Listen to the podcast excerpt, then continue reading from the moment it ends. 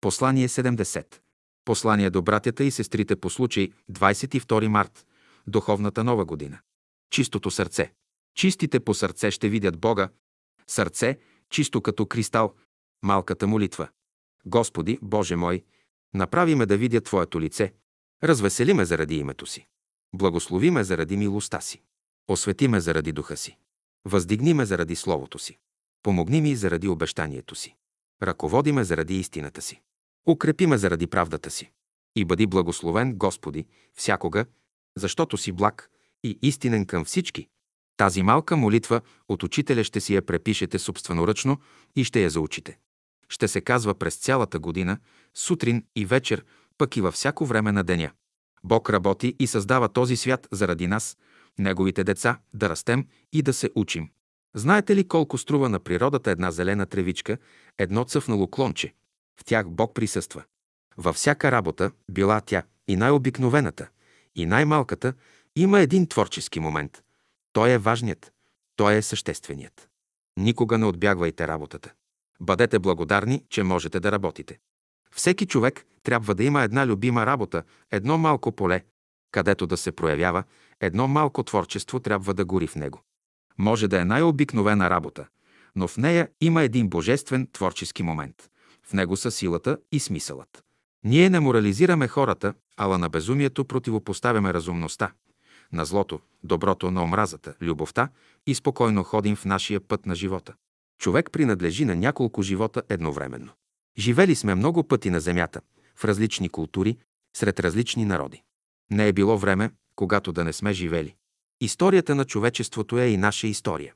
Как и да новото, то няма да се яви във форми, които да влязат в борба с старите форми. Няма да има борба. Новото иде със самия живот, то се приема по свобода, с любов и радост. То не се налага отвън с сила. То само апостроф създава своите форми.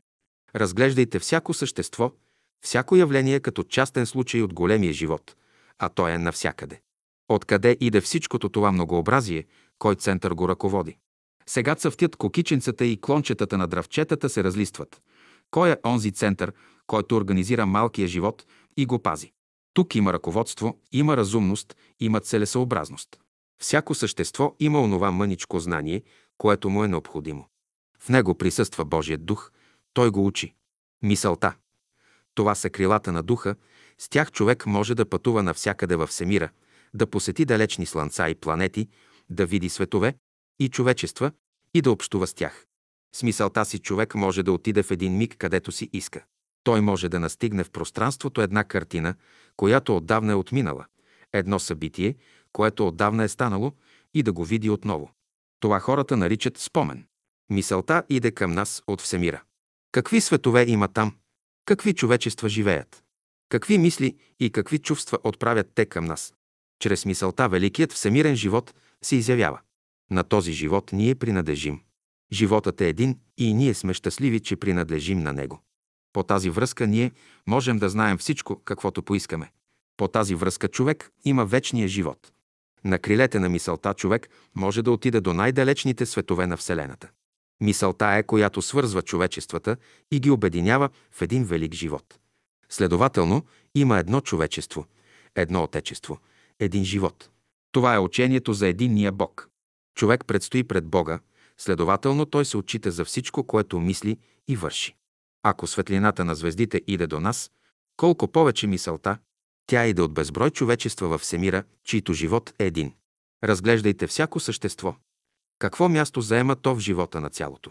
Тогава може да го изучавате и да го разберете. Силата е в нравствения закон. Той е Божият закон. Той седи над всякакви човешки закони. Него като изпълним, изпълняваме и тях. Добрата мисъл е като слънчевия лъч, стопля, осветлява, изцелява. А като дойдем до добрите чувства, те са като хляба, хранят, дават сила. Човек трябва да ходи с радост и благодарност в себе си. Изкуството има задачата чрез видимото да те накара да видиш невидимото. Към живота имайте свещено чувство. Пазете живота.